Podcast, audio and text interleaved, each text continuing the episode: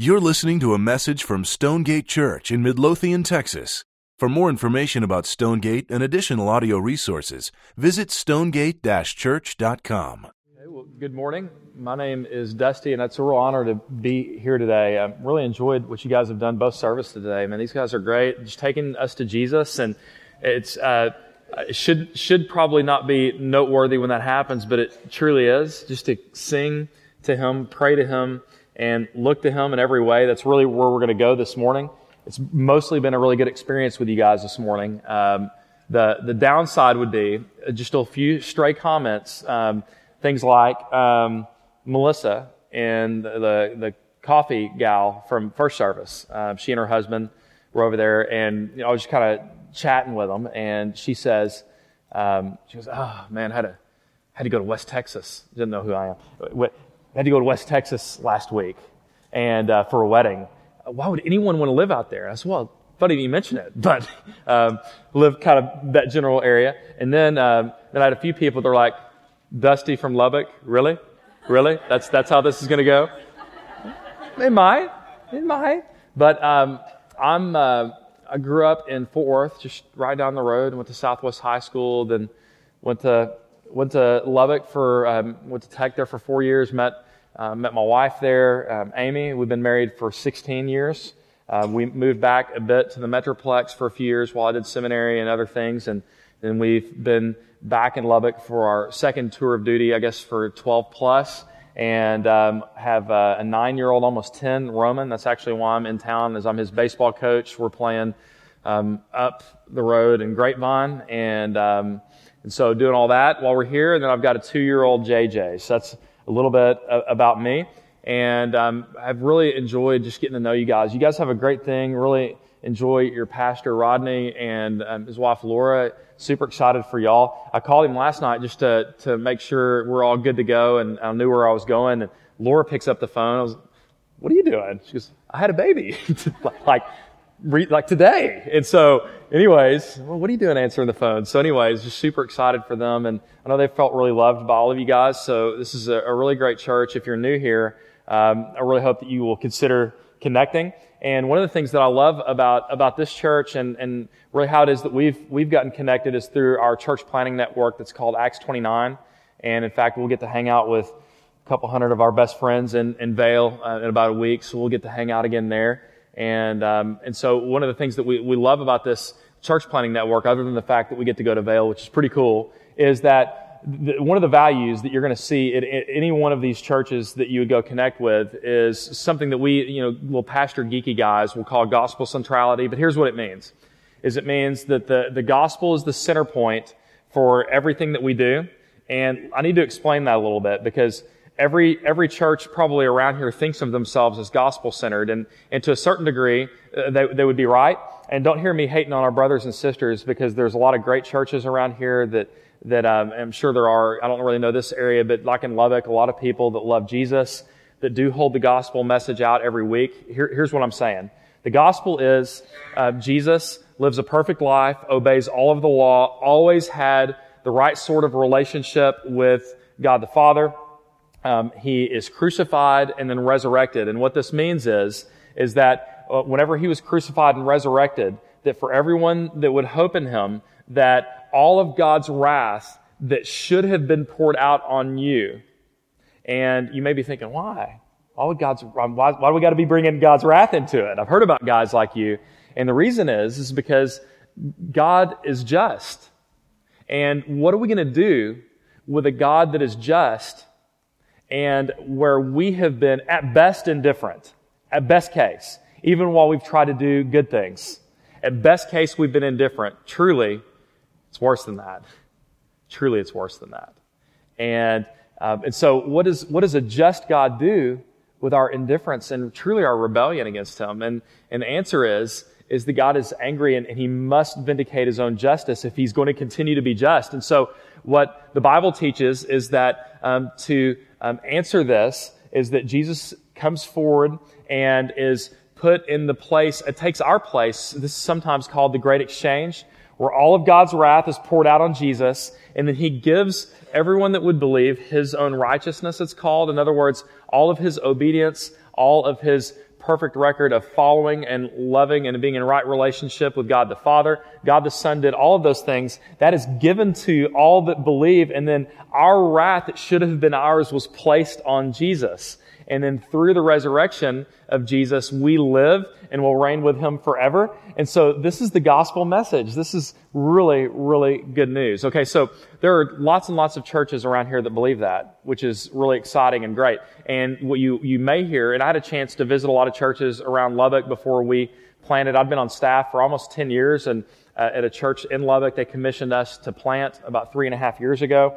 Had a couple of months off to visit lots of churches and, and very good churches that I would say the, the, um, the standard sermon was something along the lines of, here's three things that will improve your marriage. Here's how you get out of debt. Here's how it is that you, um, you know, should raise children the right way. Here's, and all, all true things, biblical things.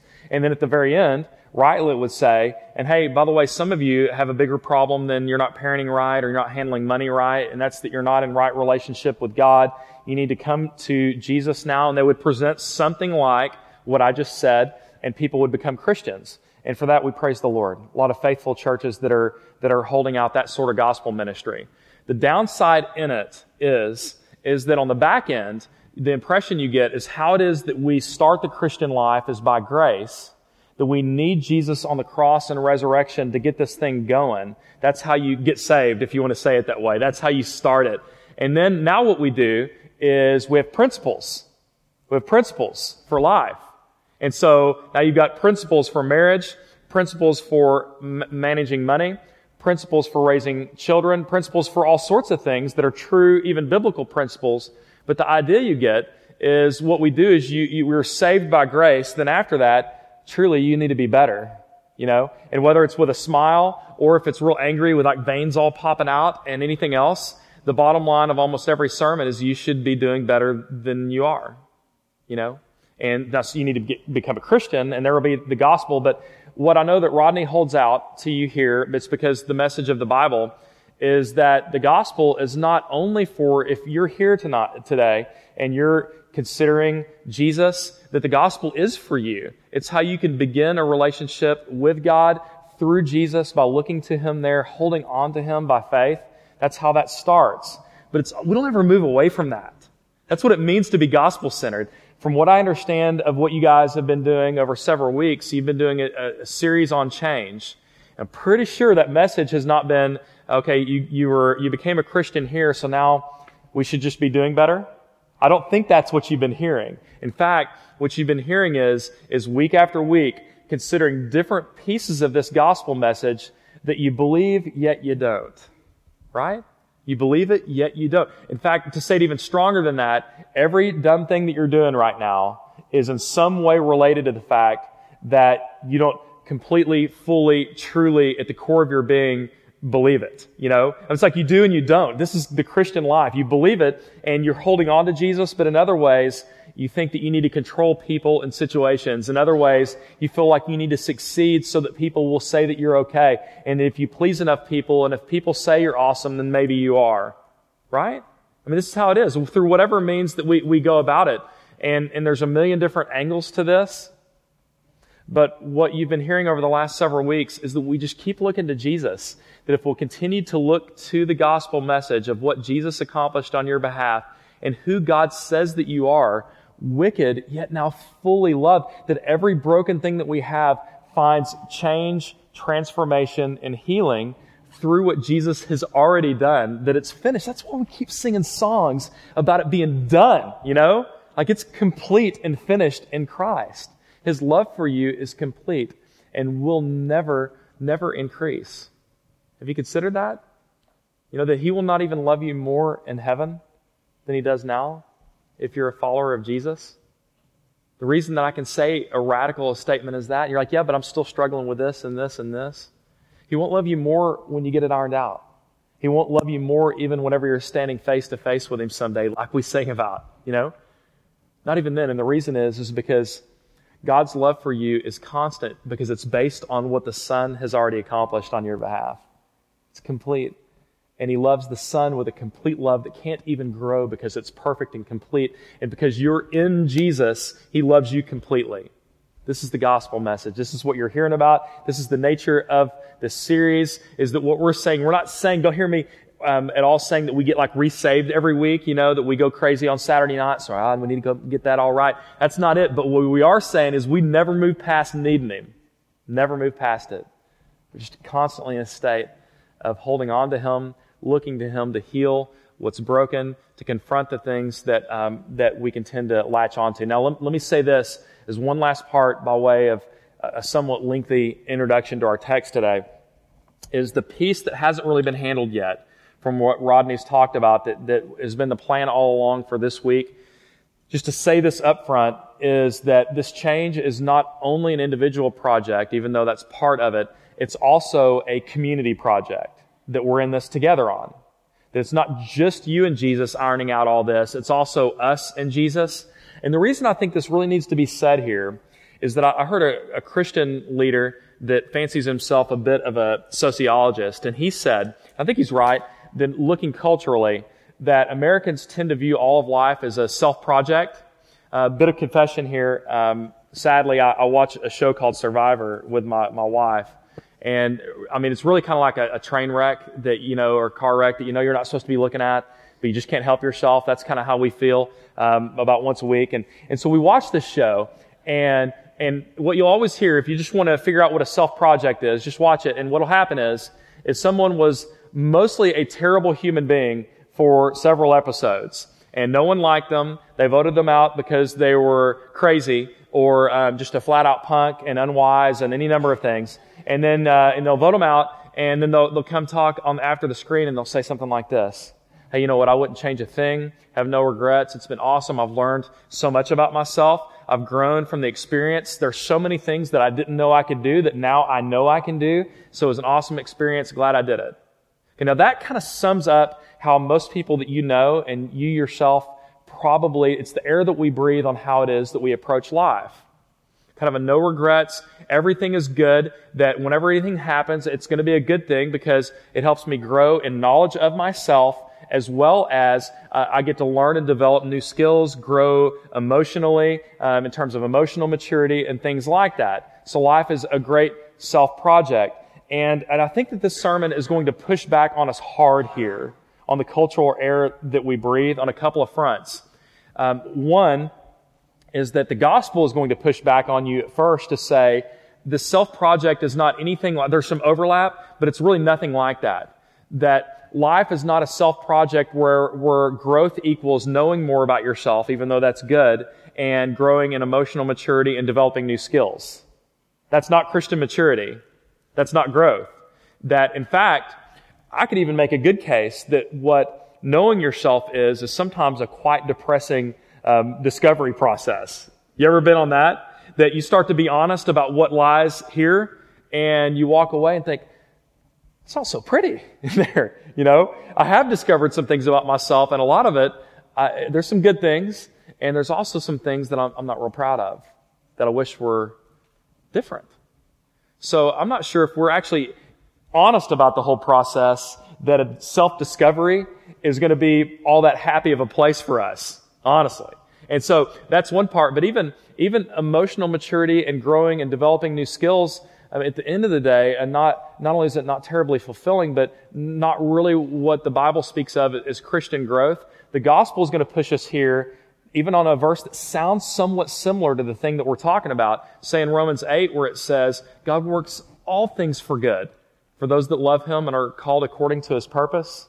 It's a great promise. But the good thing is not that you know yourself or that you learn how to start a fire or that you learn how to manage conflict better. That's not actually the good. Because in fact, you may discover failure and fear and weakness about yourself, and you likely will if you're honest. What's good about it is Jesus is good. That's what's good. That's why every circumstance, even if the circumstance is pretty brutal and hurtful and difficult, I'm not going to play happy that the circumstance is good. What we can say is, is I've realized where I'm weak and where people are evil and where they've let me down and I've let them down and I've done this and I've overvalued this and I've undervalued him and all these things. And you step back from that and you say, but, but he's good. But he is good. That's where you land. And so the first place we'll be pushed back is that the self project isn't about self understanding, but about knowing God and seeing His sufficiency in all things. The second area that, that I think is going to be for the majority of the room is a lot of us truly do think this is an individual project. The way that you, you view um, the church, the way that you view your life is mostly about you trying to grow even in Jesus. And you probably don't realize that some of God's greatest means of grace to you, the way that God intends to help you grow, the way that God intends to help you change, practically speaking, God's number one tool that He uses alongside of His ministry of the Spirit. In fact, His ministry of the Spirit is what makes this go, is sitting in this room. The most powerful means of grace to help you follow Jesus are sitting in this room. Isn't that amazing to think about? Okay, so you're going to get pushed on both of those fronts. So let's go ahead and jump into this and see how this is a, community project. We're going to start reading in verse 8. You've seen the context of Romans 1, and we're just going to jump into this. Okay, so verse 8. First, I thank my God through Jesus Christ for all of you because your faith is proclaimed in all the world. Now, I'm going to stop. You already see the relational handles on this. And it's interesting that in Romans 16, where, where this, probably the greatest theological letter ever written is bracketed around relationships. Chapter 16 is just a series of shout outs to people that, that uh, Paul knows there in Rome and people that he loves and that he's heard of and other things like that. This is in the middle of all these amazing truths about um, how every person needs Jesus, whether you're religious or not, and about how salvation works from God's perspective and how he gives his righteousness to us and cancels the power of our sin and what that means for the Christian life and on and on. I mean, just amazing truths. Homework Go home and read Romans this week, 1 through 16. Just read it, and um, it's life changing and awesome. And interesting, though, on the front end of all this awesome truth, it starts off saying, um, hey, there are people, there are like real live Romans. Who, and he's saying, like, I love you. And, and in fact, that every time that I think of you, it'll go on to say here that, that he, they're encouraged. Here, their faith is proclaimed in all the world. Their faith is proclaimed in all the world. So across the ancient world, people were hearing about the church at Rome. And the reason was, I think, is that, that it's kind of the epicenter of a lot of persecution for Christians. That the Roman government were the ones that were some of the ones that were the most threatened and the touchiest about Christians, tending to be the ones that throw, throw uh, Christians to the lions, that kind of deal. That that was the epicenter for all that was in Rome. And so what was happening was in really the hornet's nest of persecution for the church, people were hearing that the Roman Christians were holding on to Jesus. And I think that this has certainly been my experience. Maybe yours has been different. My experience has been that I tend to be the most encouraged when people are holding on to Jesus in difficult circumstances. Those things have tended to have the deepest impact on me. That, that thing tends to spread when we hear story. You see, you see the relational element here of how the faith of these people in Rome was actually encouraging Paul, who was a long way away. In fact, their faith was encouraging Christians elsewhere. Here's this mutual element of, of change and growth and holding on to Jesus that you already see the seeds of here. Here's my theory. Now we need to learn how to succeed well. We need to learn how to do that. We need to learn how to, um, when we're holding up the Super Bowl trophy, to say, Thank you, Jesus, like that kind of deal. We need to learn how to do that. We need to learn to succeed well. We need to learn to, when we get the promotion, um, when you get the grades, when you, you know, things have turned out well for you, you need to learn how to say, hey, you know, look, that, all of that, I want to, I want to succeed well. And if I have any mental capacity, if I had business know-how, if um, if there's anything that worked there, that God's the one that gave that, and I'm grateful for His provision, we need to learn to succeed well. So don't hear me saying that that isn't valuable because it is. All I'm saying is that typically I think that um, that people um, discount it, and when things are going well, they go, "Well, of course he's thanking Jesus for his uh, his promotion, and he's making six figures now." I mean, yeah, I mean his life is so good. I mean, wasn't this really the complaint of of Satan to Job. So, well, of course he praises you, God. Look how good his life is and how prosperous and how his children have grown up. That's why. Anybody can praise you and thank you when things are going well. And, uh, and so we need to succeed well. But for me, I've been powerfully affected, and this is certainly the case in the Church of Rome when things have not gone well, particularly on areas that I tend to overvalue. Let me tell you what I mean. Okay, so one of the guys in, um, in our church planting network that he's probably second in influence to Rodney in our whole network is a Matt Chandler up at the village. It's like a million miles north from here. And so, um, so Matt has, uh, has a brain tumor. And prognosis is not real encouraging, you know?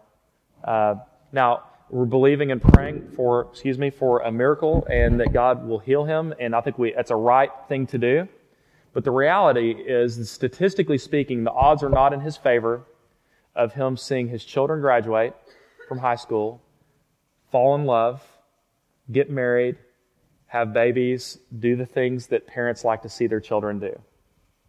All right, now for me, here's where this hits me is that as, uh, as soon as I put a ring on, I immediately had problems with this with Amy my wife is that I can tend to make that the most important thing, and it needs to be a real important thing.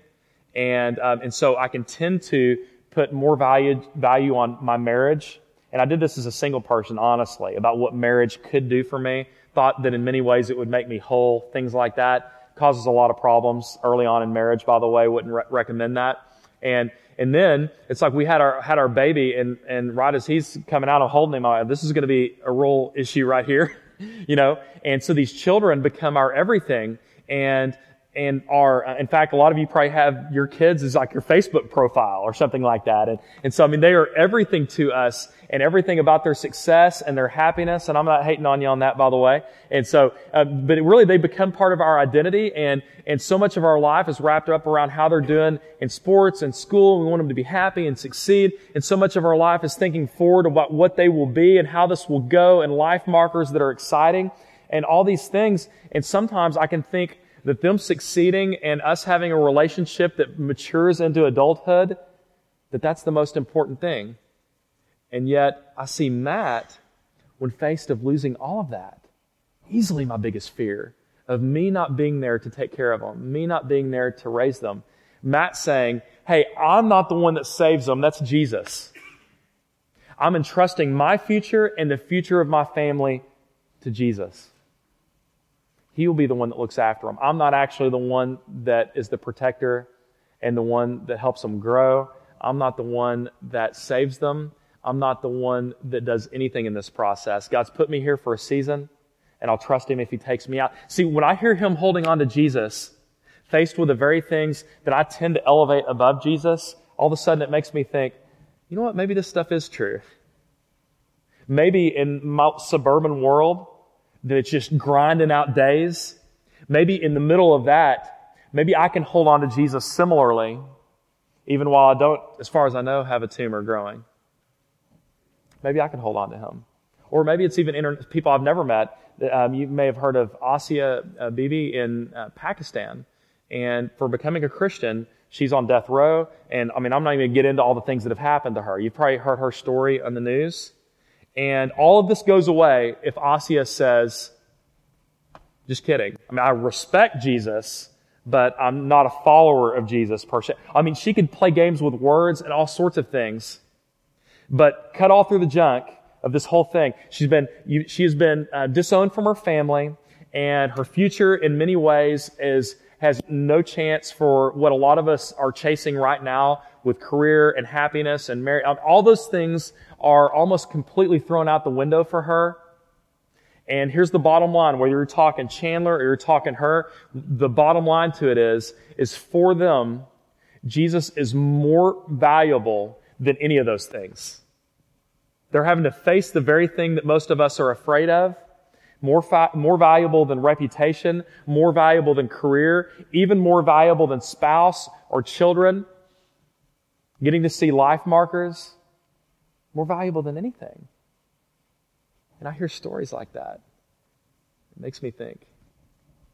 He is. I've heard of their faith. And it makes me hold on to Jesus, even if I'm not going through their circumstance. That was what was going on. everybody in the ancient world hearing about the church in Rome. Let's keep moving. For God is my witness, whom I serve with my spirit in the gospel of his Son. We've been talking about this good news. That's what gospel means. Jesus' death and resurrection. That without ceasing, I mention you always in my prayers, asking that somehow, by God's will, I may now at last succeed in coming to you. So, now this is not a great, here's how the church works sermon, because this is really talking one way from the apostle Paul, who's speaking and leading from a distance this church, and then how this church was relating. But I think it gives us a little bit of a template for how things can work. And you see his desire to be connected to them and the way that they uh, love one another, helping each other grow. And you see one of the ways this is expressed, especially since he wants to go to them, it's not really working out now, is he's praying for them. And sometimes this can be left out of the community sermon. Now I'm guessing that Rodney probably has. Correct me if I'm wrong. Does he kind of have the, the community sermon going on? That kind of rotates through, that'll come back from a lot of different texts and the sermon goes something like, hey look, the gospel makes us into a people and a people that love one another. So the church isn't something we just attend. It's something we are formed by the gospel. Does that sound familiar? Does he have that sermon about every third? Does it just get pressed on replay? He should, because it's one of the main themes of the Bible. God made a people out of Abraham, and uh, it goes through. He makes a people with a church, and then someday we will be uh, we will be together with Jesus in the new heavens and new earth. And so, rightly, he should have the community sermon. One that can get left out sometimes whenever we're quick to talk about community and it immediately goes, hey, we need to worship together, we need to have coffee together, be in each other's lives. Sometimes we can just blow by this aspect of praying for one another, that that's one of the most critical pieces of loving and serving one another well. You know, is praying for one another.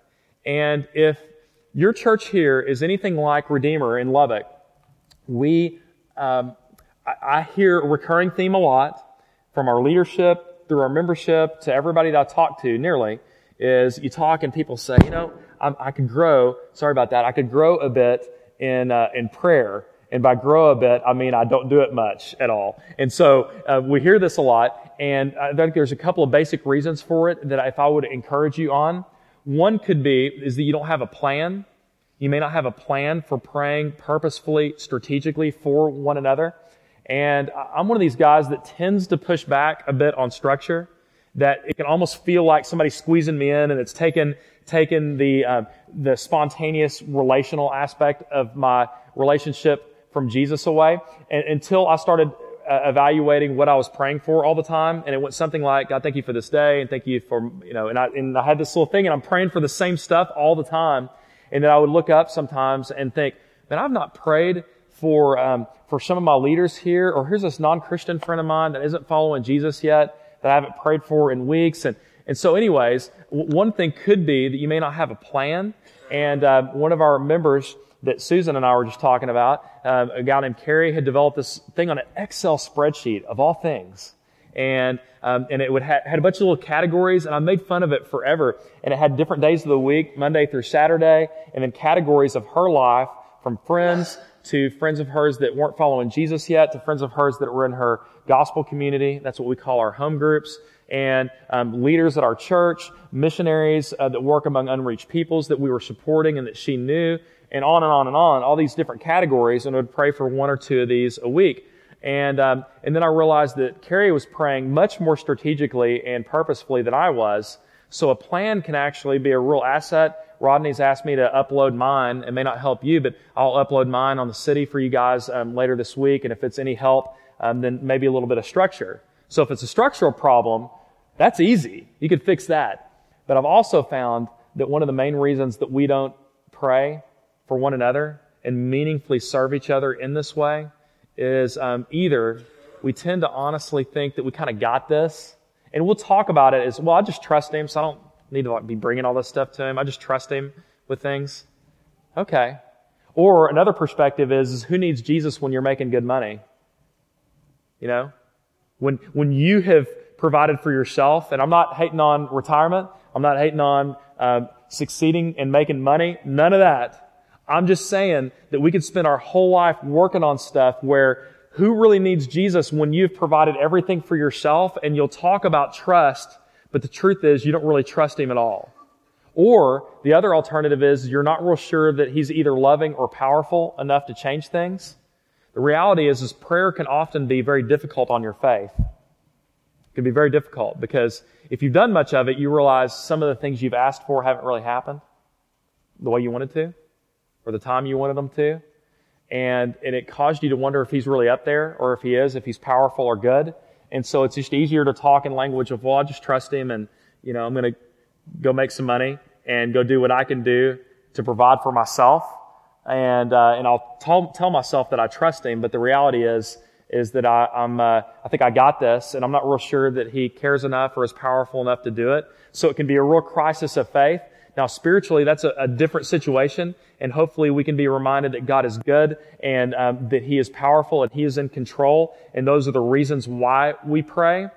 Um, but it could be on any of those fronts. So um, the issue here is is that um, that prayer is a real way to love and serve one another, whether our root of not doing it is spiritual or more practical. That um, I think the Bible would push us here to carry those burdens.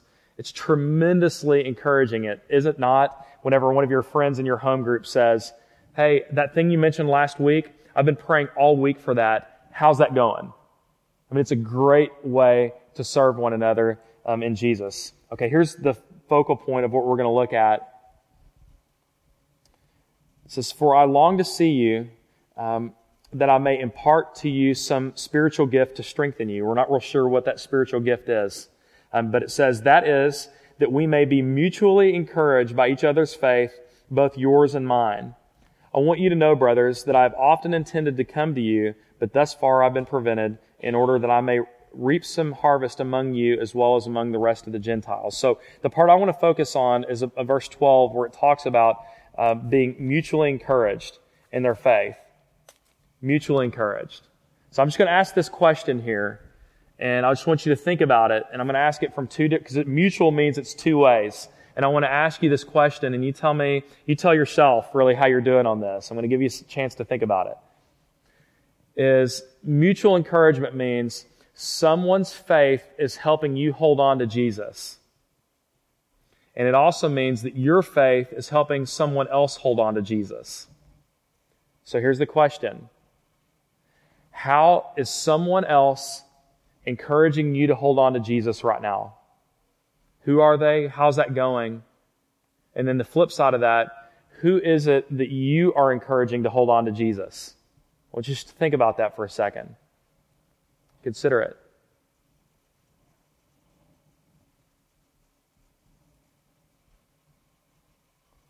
Now, here's what I found. When, when I ask that question, usually people start off saying something like this Well, I'm encouraged by normally on Sundays by attending here. And um, when that pretty guy is up there preaching weekly, then um, then I, I, feel pretty good about things. Speaking of which, um, he uh, um, there's a maybe a few weeks ago, they uh, there's a guy in our network that had organized our region that was going away, and um, Rodney's really scribbling some notes over here to make sure he's taking careful notes on the second time he's heard this sermon. Um, and the guy said, "Hey, a lot of y'all don't know Rodney, but he's going to be collecting gift cards for this guy at our boot camp up at the village's campus. So um, his, this is what he looks like." And the picture they sent out was it was like an Abercrombie picture or something like that of Rodney. I mean, it was it was like this. I mean, stubble, and you know, I mean, at any moment, I'm expecting somebody to put some water on him and just whip that thing around, and you know, that kind of deal. It's like July on Acts 29 calendar. Um, and so, anyways, so you're like, well, that pretty guy preaches, then, then you, you feel very encouraged by, by what's going on here, feel very encouraged by the music, all that. And to that, hear me not, not devalue that. I hope that you're encouraged. Sometimes we can almost go the opposite extreme here and make like when we, on the community sermon, and make it seem like this doesn't count that only coffee and meals and home groups count, and like as if this doesn't. And this does count. This does count. I hope that you're encouraged. Every week, I'm encouraged today. I've had, other than the Lubbock shots, other than that, I've had lots and lots and lots of encouraging conversations with people today. I think God is at work in this church. I love, I'm the pastor of Redeemer, but primarily I'm a member. And I love being there, and I'm greatly encouraged, even as the pastor, of, of the church I'm involved with. So I hope that you are. So I'm not trying to devalue what happens here. I think our, our hope is, is that we would revalue everyday life alongside of it. And I think that you would agree with me that mutual encouragement that the Romans and Paul, that um, I'm thinking that probably wasn't like four on 200. That it was a one way thing. There's four people that encouraged everybody else. And what most of everybody did is they were just encouraged by the music and the preaching and then it encouraged their faith and then they walked out. That that's how this goes? And don't hear me saying, okay, so the way I solve that is by going to home group. Well, maybe. I think that's a logical conclusion of this is going to, going to, going to a group of any kind gives context for this thing to happen. But anybody that's been involved in a small group Bible study knows that in and of itself, a discussion group isn't changing anybody.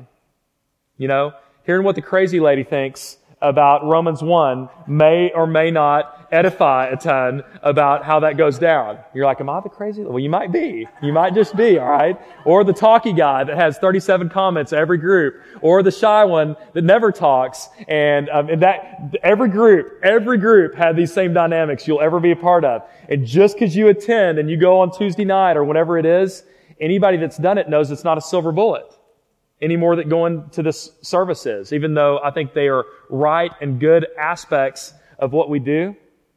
Let me say it from my life just for a sec. Okay, so about a year and a half ago, with another member from Redeemer, another couple, we started a gospel community. That's what we call them. And um, we we started one among among friends of ours that play youth sports with with our children and that they weren't following Jesus at the time. We built relationships over years, had many conversations about Jesus with our friends. And so we started this thing up and started to talk about Jesus. And over the course of that time, some people have dropped out, new ones have been added, but then several of these families have started following Jesus, which is super exciting. And so now, I mean, like we, we talk all the time. We see each other all the time. We're involved in each other's lives. And one of the things we do is every Monday morning at nine, I meet with these two other men, that guy that helped start the group with me, and this other guy that, check this out, a year ago, he was not following Jesus at all. And now what we do every week is we sit down over coffee and we, we just, we call it popping the hood. And we just pop the hood. We call them fight clubs as a, as a whole. But we pop the hood and we just start saying, all right, here's my issue. Here's my issue. And so, like for us, one thing that comes up a lot is if you've actually been involved in youth sports, it is a little crazy out there. And I'm the head coach of our team, and we're playing up in Grapevine this weekend, and so I'm a constant drama, constant drama. And so one of the regular conversations we talk about is, all right, how is it that I follow Jesus and not like act like an idiot on the baseball field? How does that happen? You know? And so sometimes it goes like this, is um, and as encouraging as a worship service is, I can hear something here that says, look, value Jesus more than children, even though we want to honor and love our kids. If you make them gods, they cannot live up to that.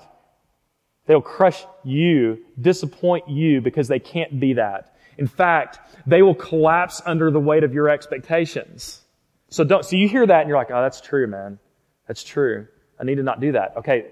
I just think it's incomplete without the follow up. It's like the lab. You got the three hour lecture. I've got to have the lab where I'm sitting down over coffee and going, okay, I, I know that this is broken, uh, but help me understand why I can, even if I don't let it verbally go out, why I can nearly lose my mind when we look terrible out there for a second.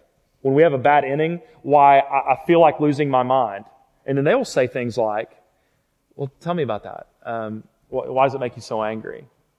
Well, I just hated that. Here's where I start off with excuses. I just don't like that brand of baseball. I don't want it looking bad. Okay, why you care? They're nine. Why, why you care?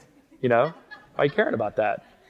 Well, because you know, and we start pressing a little bit further. Well, see, I mean, you, you you care about this for spell those reasons out, and you're like, well, you get down to the bottom and you realize, well, the part of it is, is I feel like that since I'm the head coach of this team, that in some way my name is tied in with this deal.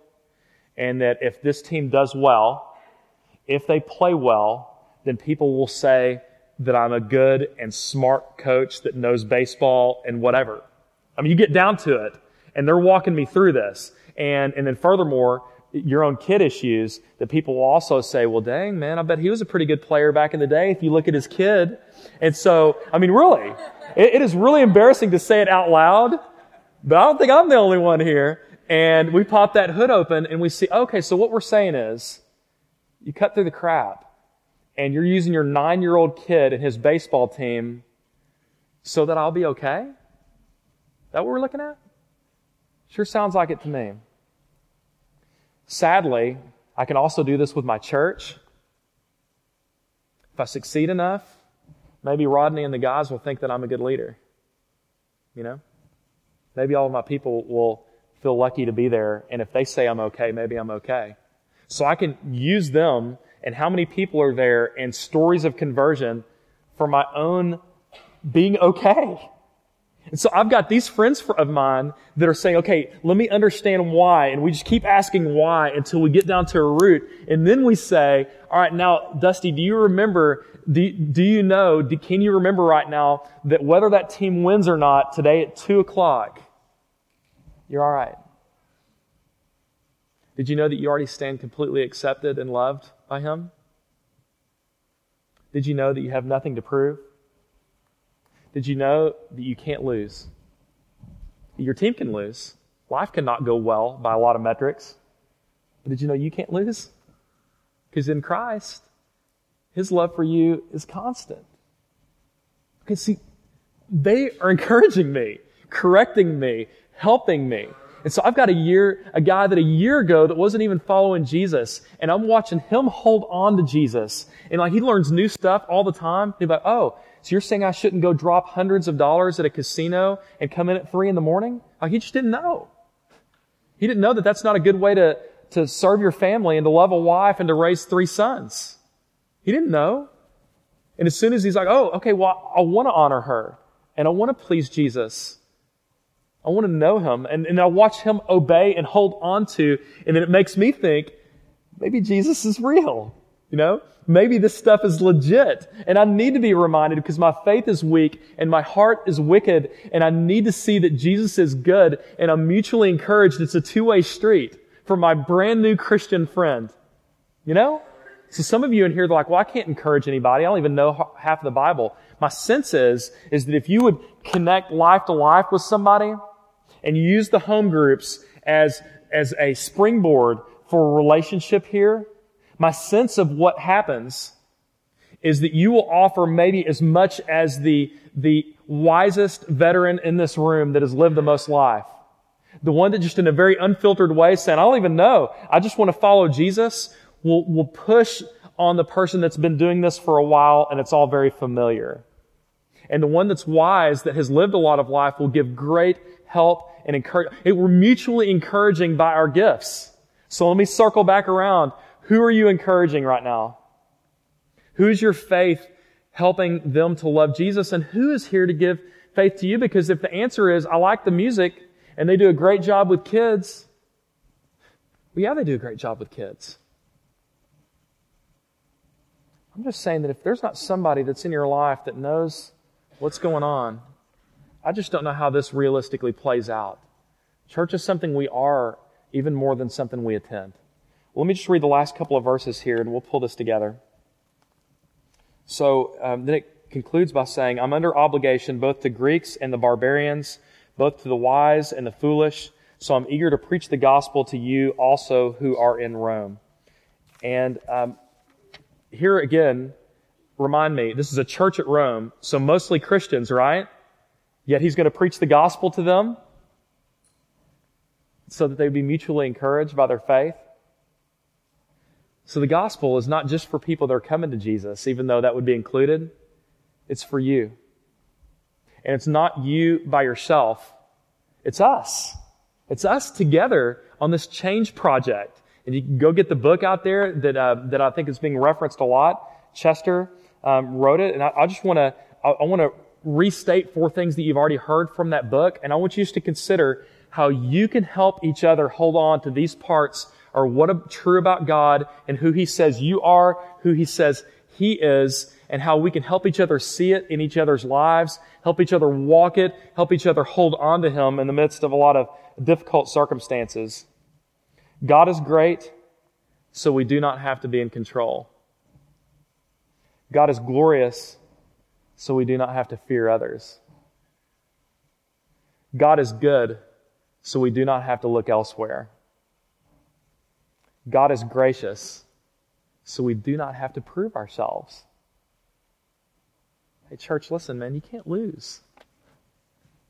Everything you're chasing for right now has already been finished and spoken over you.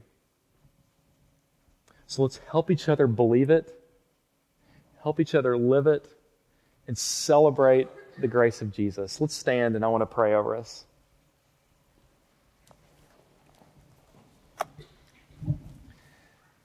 God, thank you that you haven't left us on our own.